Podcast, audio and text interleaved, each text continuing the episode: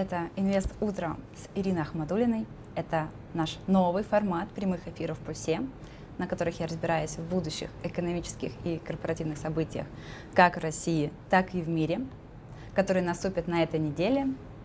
Что это может значить для инвесторов, а самое главное, это общение со мной и с тобой в этих эфирах, потому что есть возможность задавать вопросы как голосом, так и текстом. Поэтому будем начинать неделю правильно, друзья. На этой неделе предостаточно событий, поэтому какой у нас план на сегодня? Будем разбирать по блокам, по регионам Россию, Китай и США. Между ними у нас будет открытый микрофон для вопросов. Надеюсь, все понятно. В целом, бывает очень редко такие щедрые недели на события, потому что, конечно же, фокус на этой неделе прежде всего на заседаниях трех центральных банков. Это ФРС США 1 февраля, ЕЦБ 2 февраля и Банк Англии 2 февраля. Есть, конечно же, ожидание того, что будет э, повышение ставки. Э, по ФРС ожидается, что 25%, 25 базисных пунктов и по полпроцента э, на два оставшихся крупных центральных банка. Конечно же, очень много макростатистики по США, плюс отчетность больших гигантов. Конечно же, большой вопрос, что будет с рынками. Очень многие могли заметить, что инвесторы уходят в зону риск-офф. Очень много кэша у инвестбанков, у инвестфондов, да и в целом у банков. И это, конечно же, некий негативный сценарий. Но мы с вами будем начинать по порядочку и начнем, конечно же, с России. На этой неделе, сегодня, 30 января, у нас выйдет отчетность по операционным результатам по Русагро. Пару слов о том, что Русагро, что, что нам здесь можно ждать. Я помню слабый отчет за прошлый квартал, когда были колоссальные убытки, э, чистая прибыль сократилась в 15 раз, друзья. Это, конечно же, большой урон для компании. Э, на 93% просела чистая прибыль. И большая величина этих убытков была списана на переоценку биоматериала. Такое удивительное. Поэтому сейчас котировки торгуются в плюс, то есть там плюс 2% вот на момент этой записи. Э, в целом, как инвестор, я, наверное, не жду суперсильных результатов, потому что большая доля выручки Русагра приходится, конечно же, на экспорт. И здесь, э, ввиду того, что проблемы с логистикой и не все цепочки поставок так быстро перенаправляются, здесь, возможно, конечно же, не такие позитивные результаты, как хотелось бы видеть по Русагро. Несмотря на то, что бизнес компании до 2019-2020 года демонстрировал такую хорошую, устойчивую, позитивную динамику по выручке.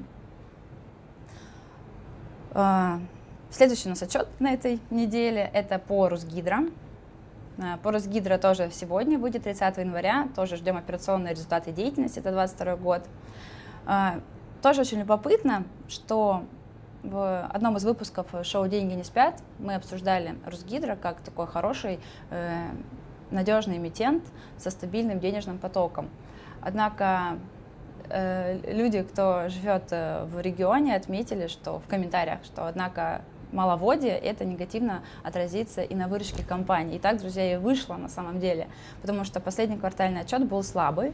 И сейчас тоже, если посмотреть на динамику котировок, то мы видим такую растущую динамику, как э, олицетворение того, как происходят торги на российском рынке, что на ожиданиях растет э, э, котировки, растет динамика, однако по факту, все начинают, по факту все начинают фиксировать. Поэтому здесь нужно, наверное, сказать для тех, кто хочет залететь в какой-то вот этот э, вагон возможностей, что сезонно у Русгидро четвертый квартал всегда слабее. То есть если посмотреть просто в истории, как движется динамика котировок, по, динамика доходов по Русгидро, то четвертый квартал, опять же, ввиду сезонного фактора, по, у Русгидро всегда слабый. То есть мы видим вот этот такой исторический диапазон доходов 40-45 миллиардов рублей вот, по итогам четвертого квартала. Поэтому, скорее всего, здесь тоже мы не увидим каких-то супер цифр, но котировочки, конечно же, ввиду того, что у нас такая, э, так, э, так, такое движение, мы видим позитивную динамику. Я думаю, что многие ждут э, сегодняшних новостей по ВТБ, потому что сегодня будет собрание акционеров по допэмиссии. В целом по ВТБ довольно-таки ну, у меня однозначная позиция, как у инвестора, что для меня этот эмитент сейчас не интересен, вот именно э, в среднесрочной перспективе на ближайший э, год, ну уж точно до публикации отчетности, потому что ВТБ даже в ужатом виде никаких э, цифр и даже комментариев по поводу доп. эмиссии пока нам не представил. Что хочется отметить, да, прежде всего, прежде всего, возможно, на, сегодняшней, на сегодняшнем собрании будут озвучены цели доп. эмиссии, почему, почему, так, почему такое произошло, а, в связи с чем производится доп. эмиссия по обыкновенным акциям, потому что раньше э, была доп. эмиссия у привилегированных акций для докапитализации банка. Сейчас идет речь только об обыкновенных акциях.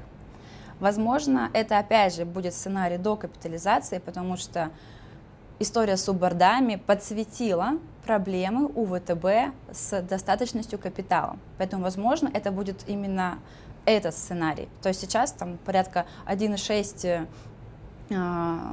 1 рубль там, 60 копеек торгуется банк, 1,5, то есть это ну, довольно-таки слабая динамика, некие такие свои локальные исторические отметки достигают акции.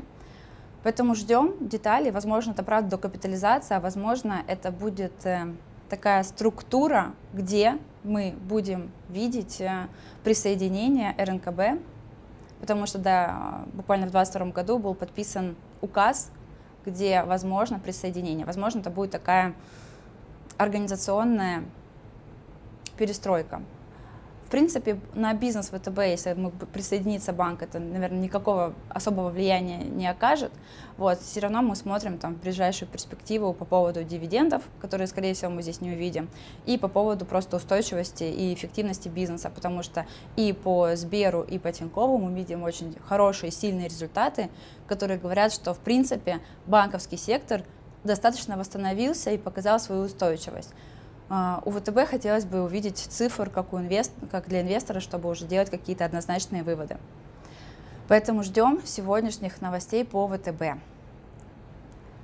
Завтра, 31 января, один из ритейлеров ОК будет публиковать тоже свои операционные результаты.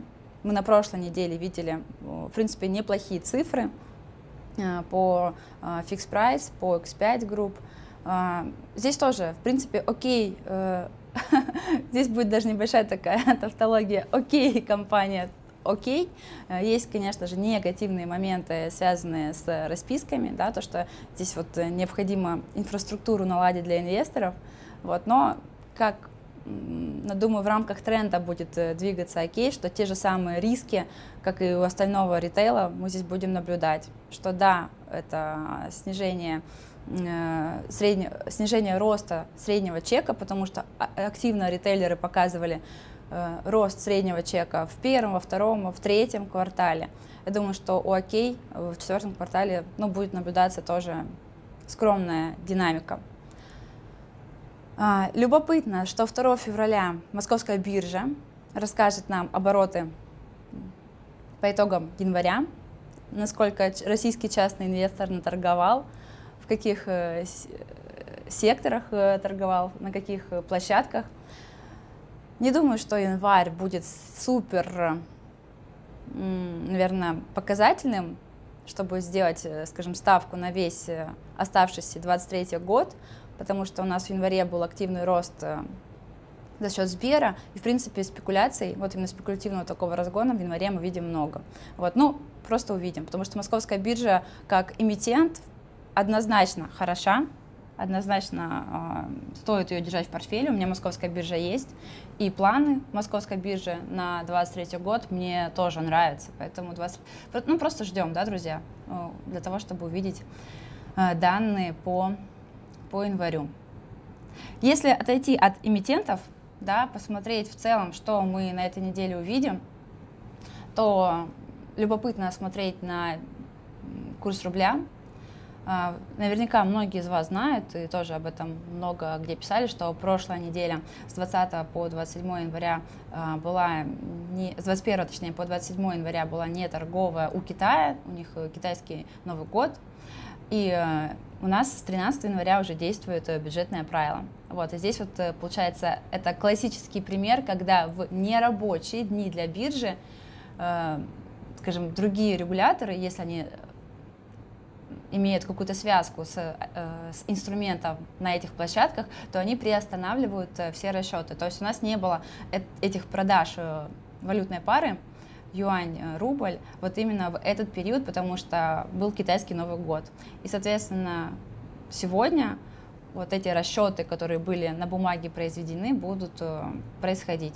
Я напомню, что у нас действует бюджетное правило, кто не в курсе, с 13 января э, весь дефицит бюджета будет покрываться продажей э, юаня.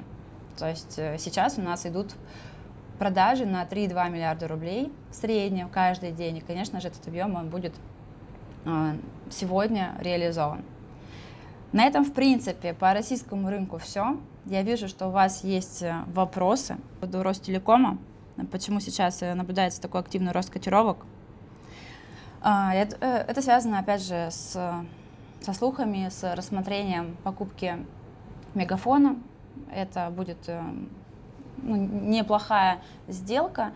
А, в принципе, мне Ростелеком как эмитент нравится, и он даже интересен э, не тем, каким бизнесом он занимается, а, а интересен с точки зрения вот такого, скажем, стратегической возможности приобретения компании внутри России. Очевидно, что Мегафон является самым слабым оператором из всей эм, тройки э, операторов, поэтому эта покупка, она даже в какой-то степени э, выглядит, э, наверное, логичным. Но здесь был вопрос либо Мегафон, либо Вымпелком. Вот, выпал, пал на э, Мегафон, если так можно сказать. Э, поэтому Ростелеком э, у меня есть в портфеле, небольшая доля, вот, на момент покупки ставка была именно как раз-таки сделана из расчета того, что Ростелеком в состоянии и есть уже в истории развития бизнеса компании кейсы, когда Ростелеком поглощает другие бизнесы. Большой вопрос, будет ли одобрена эта сделка с точки зрения антимонопольной службы, вопрос, поэтому здесь, э, если вы в спекуляцию идете, то здесь уже наверняка вы знаете, что продажа будет точно на факте. Сейчас, э, как инвестор, я, конечно же, пребываю э, вот именно наблюдая рост этих котировок по Ростелекому, но не думаю, что этот ажиотаж он будет таким долгосрочным, что котировки вышли в какой-то восходящий тренд. Скорее всего, это связано с тем, что просто, просто опять же, ну, Просто, опять же, такие позитивные слухи. Так. Ой, Руслан, вижу, что у тебя Ростелеком интернет. Ну все, ладно, пообщались на эту тему, что для покупки бизнеса э, было сделано, наверное, неплохое решение. Так, наверное, по России все. Я сейчас еще пролистаю чат. А, вижу любопытный вопрос и расскажи по своим ожиданиям. Рубль-доллар в краткосроке. Что можно увидеть? А, я думаю, что в краткосроке а, мы будем видеть такую некую стабилизацию вот на уровне 68-70, потому что у нас сейчас завершился еще налоговый период, поэтому какого-то давления на рубль, то есть э, факторов для его ослабевания я не вижу.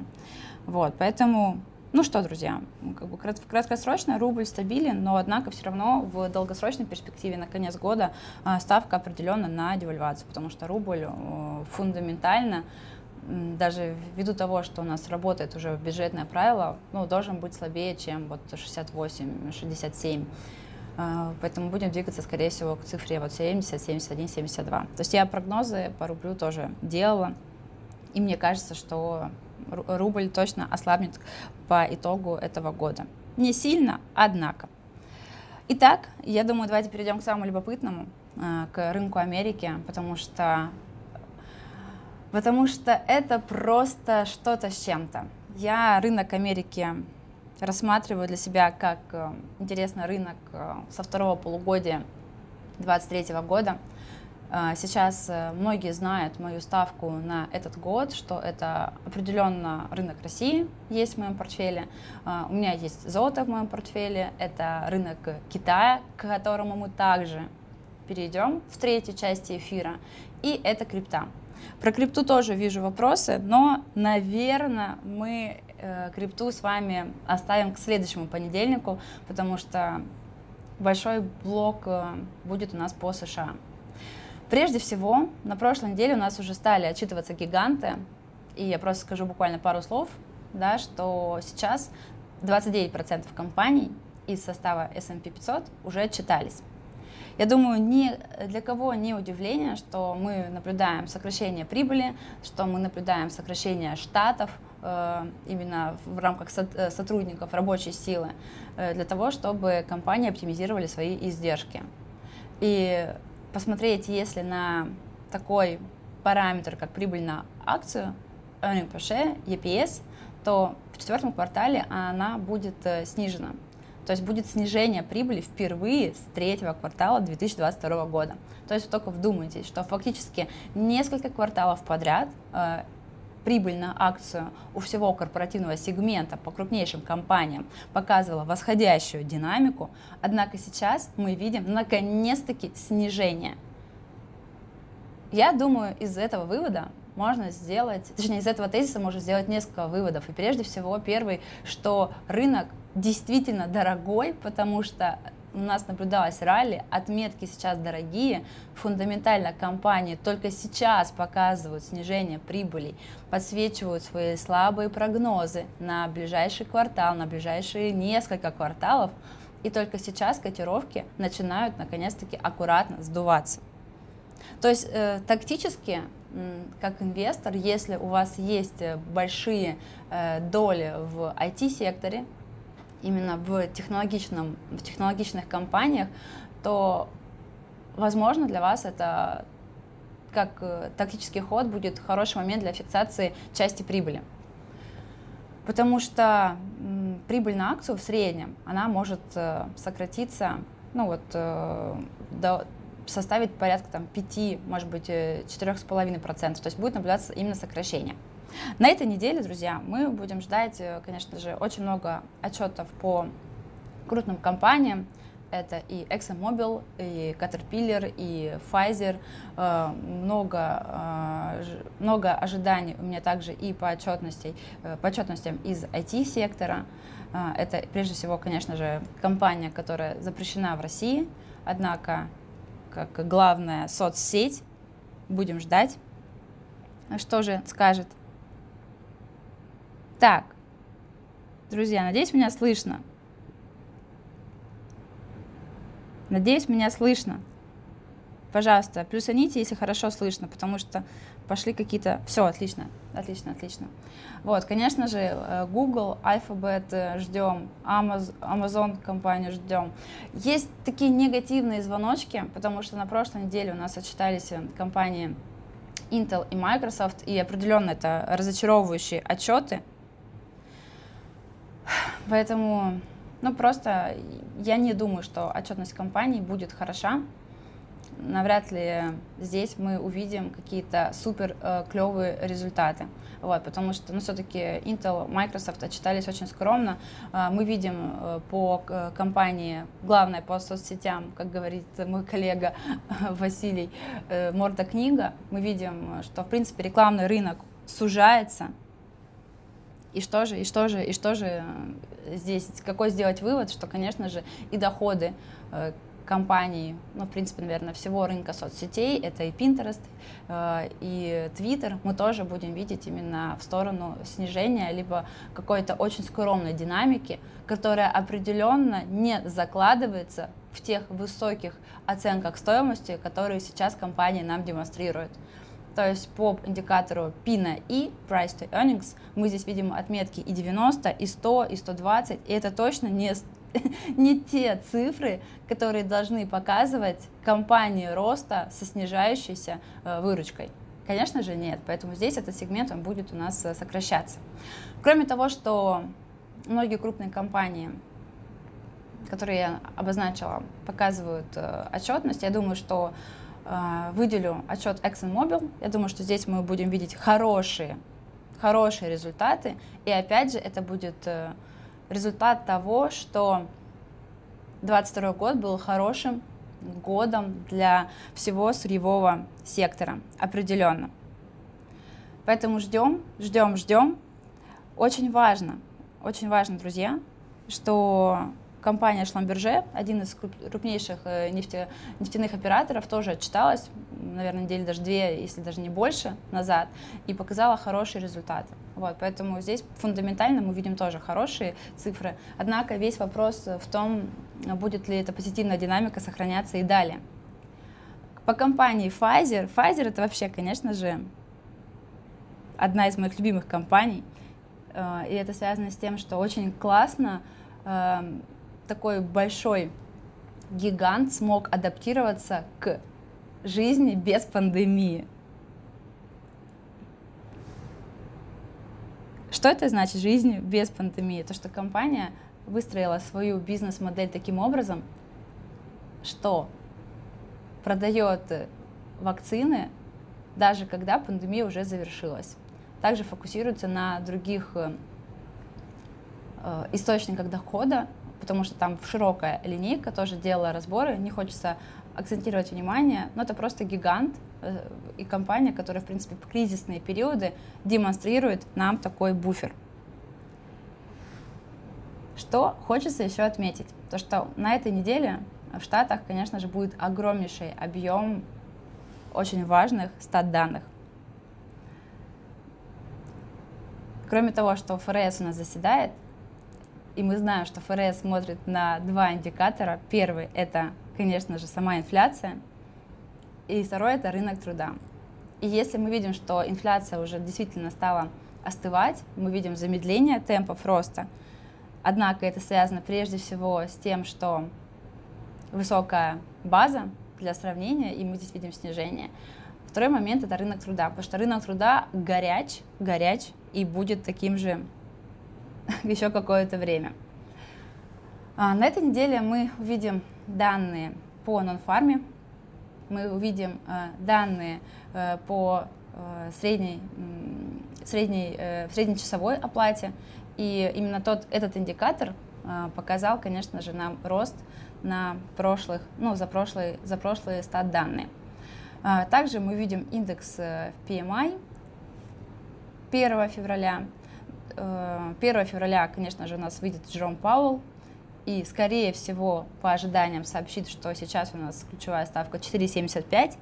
Конечно же, если, ну просто если сейчас мы, друзья, пофантазируем, что ФРС совершит действие, как Банк Канады, и просто притормозит и возьмет паузу, то это, конечно же, аппетиты к риску возрастут, Однако я в это слабо верю, потому что внешний фон, конъюнктура не, не намекают даже на то, что ФРС готов взять паузу. Вот, поэтому я буду, конечно же, следить. Э, в 22.00 по Москве мы увидим анонс решения по ставкам. И в 22.30 по Москве 1 февраля Джером Пауэлл выйдет с речью.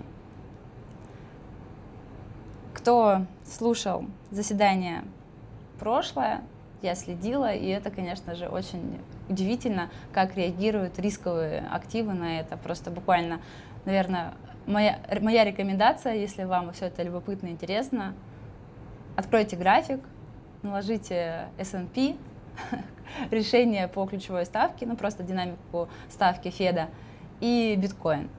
И здесь будет просто в какой-то момент одинаковое движение. Вот, конечно же, я думаю, что многие э, многие будут этого решения ждать. Но целевой прогноз это, конечно же, повышение на 25 базисных пунктов, поэтому просто дождемся. Так, давайте еще, друзья, вернемся к Америке потому что здесь я вижу очень много патриотов с точки зрения именно инвестирования, очень много российских компаний. Вижу Магнит. Магнит хорош, Магнит это мой фаворит, спрашивает InvestDim, поэтому Магнит это определенно э, прикольная история, и из всего сектора ритейла я выбираю Магнит. То есть там прям есть э, хор- хорошие точки, которые говорят нам, что компания будет э, стабильна и проблем с расписками тоже нет. Поэтому, поэтому спасибо за вопрос. А, позе. А, позе. Не хуже Яндекса по перспективам для инвестирования. Два разных бизнеса а, абсолютно по-разному занишованные компании. Но если взять сектор IT в целом, то я бы их выделила просто как два э, сильных эмитента и, наверное, два единственных эмитента, которые хороши вот именно по работе с точки зрения IT. Позе интересен, но он очень, ну, довольно-таки долго остается, правда, дороги, дорогим по мультипликаторам. И вот эти новостные фоны, которые создаются, которые мы читаем, что рынок кибербезопасности вырос, акции позе тоже растут. Поэтому здесь можно добирать только на просадках, потому что компания, правда, дорога. Есть понимание того, что рынок будет дальше развиваться, потому что многие международные игроки просто ушли из России. И здесь тоже любопытно, что санкционное давление слабее надолго, и ну, Positive Technologies э, как э, публичный эмитент остается фактически единственным, единственным шансом для инвестирования в эту отрасль. Вот. По Яндексу, по Яндексу, наверное, здесь вот я бы их так не сравнивала. Так, вижу э, шутки в духе Белуги. Ну да, Белуга. Белуга, вы знаете, друзья, по выпускам шоу, что Белуга тоже, то, тоже хороша и тоже является Э, одним из моих э, интересных эмитентов в портфеле. Блин, ваш чат это просто мега залипательная история. Белуга всему голова, так и есть. Хорошо, хорошо. Давайте перейдем к Китаю.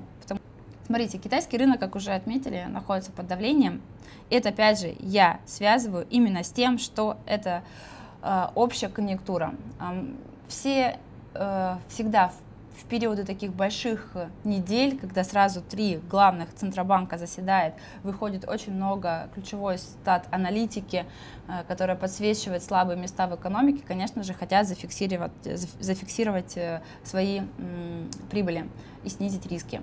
Поэтому рынок Китая, я думаю, снижается в том числе из-за этого. Он снижался перед Новым годом, перед нерабочими днями, тоже классическая история.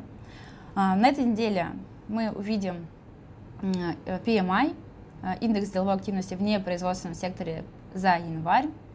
А, есть э, скромное ожидание, что мы здесь увидим рост. Это, конечно же, будет связано с тем, что Китай открыл границы и, по идее, по идее, это ковидное давление должно снижаться. Есть также отметки по спросу, э, рост, точнее, спроса на нефть со стороны Китая. И многие отмечают, что да, сейчас, э, если цены у нас э, откатились к отметкам 85-87 долларов за баррель, то многие ждут, что спрос со стороны Китая будет, наоборот, поддерживать цену золота на отметке там, 95, может быть, 100 долларов за баррель. Вот, и, конечно же, PMI, индекс деловой активности в производственном, в непроизводственном секторе, он должен быть э, растущим. То есть здесь должна вот, э, получиться динамика уже на, на уровне 50 через пару кварталов, как раз-таки сигнализирующая нам о том, что вот Китай у нас уже выходит э, в зону постковидную, и ряд кварталов мы будем видеть вот именно с такой, с растущей экономикой. В целом Китай, на самом деле, очень уникальный регион, и мне он нравится с точки зрения инвестирования, потому что даже в условиях закрытой экономики э, продажи, ритейл, sales э, внутри Китая, они росли и за первый квартал, и за второй, и за третий. Если мы увидим такую растущую динамику в этих э, показателях, то, возможно, конечно же, и более качественный рост мы видим, когда экономика заработает вовсю. И, конечно же, когда мы перейдем уже в весну. Да, по поводу Алибабы. Это сегодняшний аутсайдер, потому что, конечно же, он падает. Uh, у меня Китай, uh, если посмотреть на мой такой китайский портфель, китайскую позицию, он у меня сформирован не совсем традиционно для российского инвестора, потому что у меня в нем нет IT-компаний китайских, у меня в нем нет Алибабы, потому что на Alibaba, наверное, уже столько раз она обжигалась, и, в принципе, как э, большой гигант, на которого оказывалось давление в прошлом со стороны партии, и есть э, потенциал дальнейшего давления, мне он, конечно же, э, не нравится. Вот. Хотя компания сама по себе, я знаю, что многие российские инвесторы ее очень любят и инвестируют в нее. На сегодняшний день это компания аутсайдер, к сожалению. А, по там, торговой динамики, которую сейчас мы видим. Поэтому мой китайский портфель это в основном компании из а, финансового сектора, это сама биржа, это э, ряд китайских банков. Разборы тоже я делала. Если вам интересно, я обязательно эти разборы продублирую в пульсе, для того, чтобы многие смогли сориентироваться по китайскому рынку. А, и плюс, конечно же, это автокары, потому что рынок автокаров, он перспективен. Мы видим это даже по отчету Теслы. Если в целом смотреть на отрасль, что это растущая, интересная отрасль, а китайские автокары это прекрасные альтернативы э, для того, чтобы пересесть на электроавтомобиль. Поэтому электрокары и финансовый тех. Важно знать, что 1 февраля будет встреча министров ОПЕК.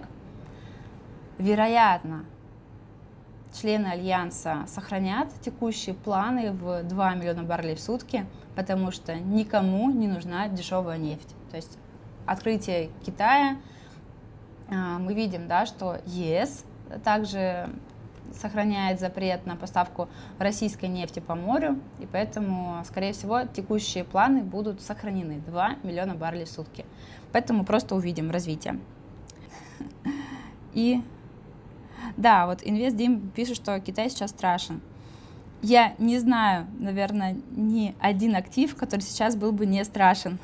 Золото, даже такой консервативный инструмент, как золото, торгуется вот у этой линии сопротивления в отметке 2000 долларов за унцию, и тоже страшно и тоже страшно. Где не страшно, я не знаю. Наверное, только в ОФЗшках не страшно.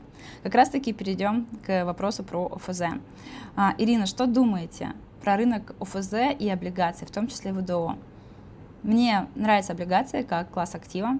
Всегда их добавляю в портфель. И, наверное, мои первые закупки на дорогом рынке, когда я только пришла в шоу «Деньги не спят», были как раз-таки в облигациях, корпоративных облигациях. Я не когда, никогда не покупала ВДОшки, э, либо облигации эмитентов э, с оценкой ниже 3B, ниже triple B. Для меня это кажется рисковой историей, которую я брать на себя не готова. Почему? Потому что облигации, в принципе, долговая часть портфеля, это часть портфеля, которая должна стабилизировать стабилизировать ваш капитал в период турбулентности и рыночной волатильности, когда факторов неопределенности очень много, вот именно сейчас. Поэтому ОФЗ, корпоративные облигации я держу в портфеле, и очень важно понимать, что если вы хотите именно стабилизировать и защитить свой капитал, то лучше сюда не добавлять э, риск. Иначе сама начинка вашего портфеля может поехать. Тем более, что многие компании э, аналитические, вот, кто работает на долговых рынках, Сибонс, Русбонс, э, анонсируют, что, ну, возможно, дефолтные риски в России в 2023 году. И плюс многие даже американские инвест-дома говорят, что возможно риск дефолтов, потому что, ну, потому что долговой рынок это тот рынок, который всегда вот у нас скрипит э, в случае кризиса первым прежде всего. Бородин в VI спрашивает, какие мысли на золото. Я золото держу, э, буду добирать как раз-таки на каких-то таких локальных просадках. В целом, мне кажется, что золото — это интересная идея а, вот именно в такой среднесрочной перспективе.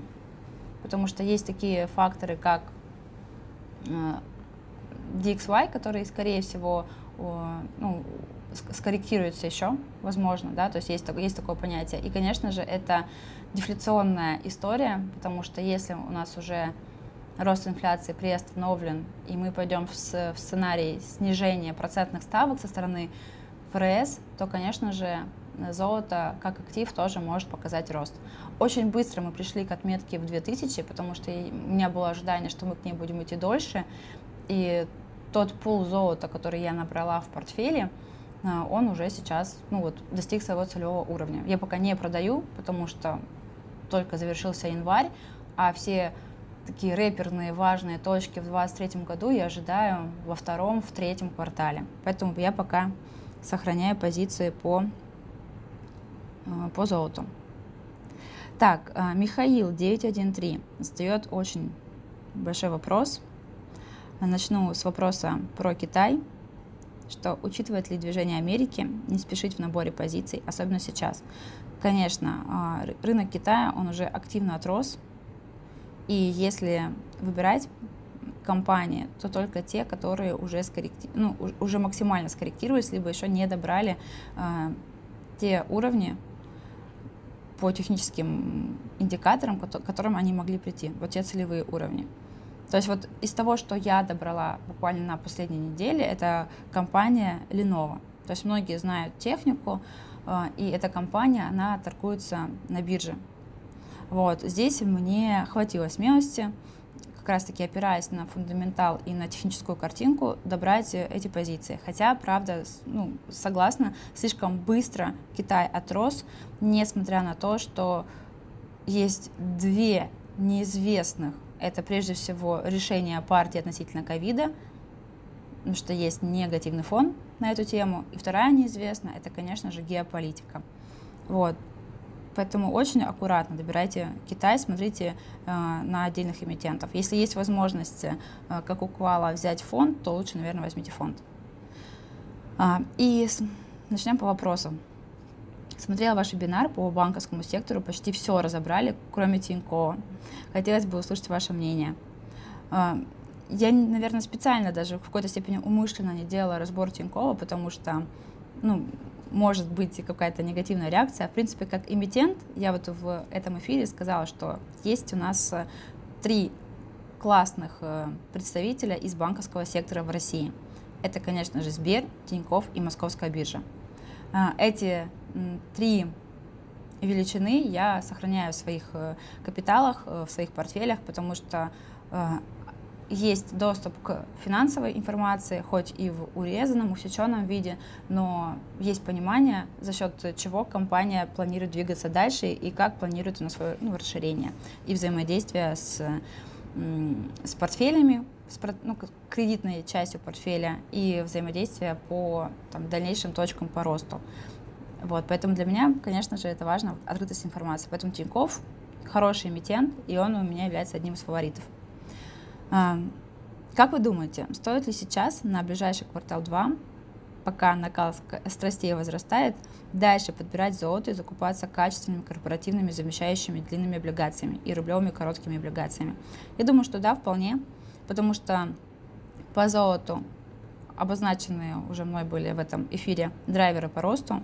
По поводу коротких облигаций, это хорошая ставка в период неопределенности ДКП, потому что мы можем пойти и в рост, и в, и в падение ставки. А, и, конечно же, длинные э, замещающие облигации – это некая ставка на защиту от девальвации капитала. Спасибо большое, всем удачных инвестиций и классной, крутой недели. Пока-пока.